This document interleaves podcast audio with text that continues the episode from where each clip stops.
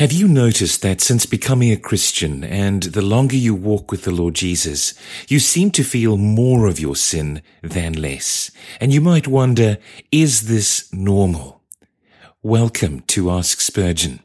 Reverend Spurgeon, do other Christians feel sin and temptation as deeply as I do? My friend, in Romans chapter 7 verse 24 and 25, Paul says, O wretched man that I am, who shall deliver me from the body of this death? I thank God through Jesus Christ our Lord. If I chose to occupy your time with controversial matter, I might demonstrate that the Apostle Paul is here describing his own experience as a Christian. Some have affirmed that he is merely declaring what he was before conversion and not what he was when he became the recipient of the grace of God. But such persons are evidently mistaken and I believe wilfully mistaken. For any ample-hearted, candid mind reading through this chapter could not fall into such an error. It is Paul the Apostle, who was not less than the very greatest of the apostles. It is Paul, the mighty servant of God, a very prince in Israel, one of the king's mighty men. It is Paul, the saint and apostle, who here exclaims, O wretched man that I am. Now, humble Christians are often the dupes of a very foolish error. They look up to certain advanced saints and able ministers, and they say, Surely such men as these do not suffer as I do. They do not contend with the same evil passions as those which vex and trouble me. Ah, if they knew the heart of those men, if they could read their inward conflicts, they would soon discover that the nearer a man lives to God, the more intensely has he to mourn over his own evil heart. And the more his master honors him in his service, the more also does the evil of the flesh vex and tease him day by day. Perhaps this error is more natural, as it is certainly more common with regard to apostolic saints.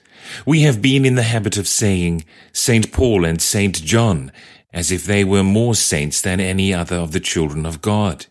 They are all saints whom God has called by his grace and sanctified by his Spirit. But somehow we very foolishly put the apostles and the early saints into another list and do not venture to look on them as common mortals. We look upon them as some extraordinary beings who could not be men of like passions with ourselves.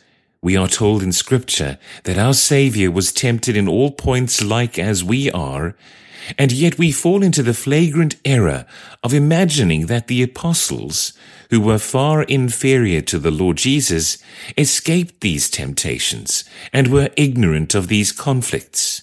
The fact is, if you had seen the apostle Paul, you would have thought he was remarkably like the rest of the chosen family.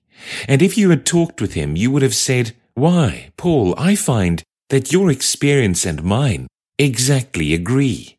You are more faithful, more holy, and more deeply taught than I, but you have the self-same trials to endure.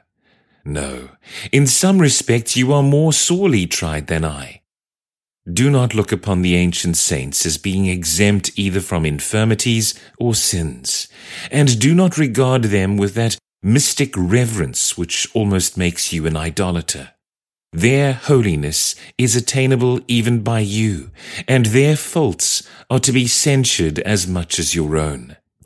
I believe it is a Christian's duty to force his way into the inner circle of saintship. And if these saints were superior to us in their attainments, as they certainly were, let us follow them. Let us press forward up to, yes, and beyond them, for I do not see that this is impossible. We have the same light of God that they had. The same grace is accessible to us. And why should we rest satisfied until we have distanced them in the heavenly race? Let us bring them down to the sphere of common mortals. If Jesus was the Son of Man and very man, bone of our bone and flesh of our flesh, so were the apostles. And it is a flagrant error to suppose that they were not the subjects of the same emotions and the same inward trials as the very worst of the people of God. So far, this may tend to our comfort and to our encouragement when we find that we are engaged in a battle in which the apostles themselves had to fight. That answer to the question, do other Christians feel their sin and temptation as deeply as I do, was provided during a Sunday morning sermon preached on the 23rd of January, 1859, titled The Fainting Warrior.